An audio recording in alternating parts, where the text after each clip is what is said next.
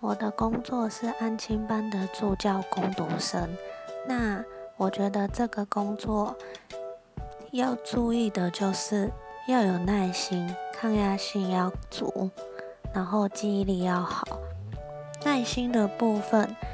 因为安亲班嘛，总是会有很多小朋友会吵、会玩、会闹，所以在很多小朋友的环境下，就是要。有耐心的跟他们说：“哎，这样做不好，上课不可以吵闹，然后要好好跟好好同学相处什么的。”那抗压性，就是因为是工读生，所以很多杂事就会交给你去做，可能扫地、拖地、印资料、拿东西之类的。还有记忆力，因为事情很多，所以事情一件接着一件，每一件都要记好，做到好。这就是我给这个工作的建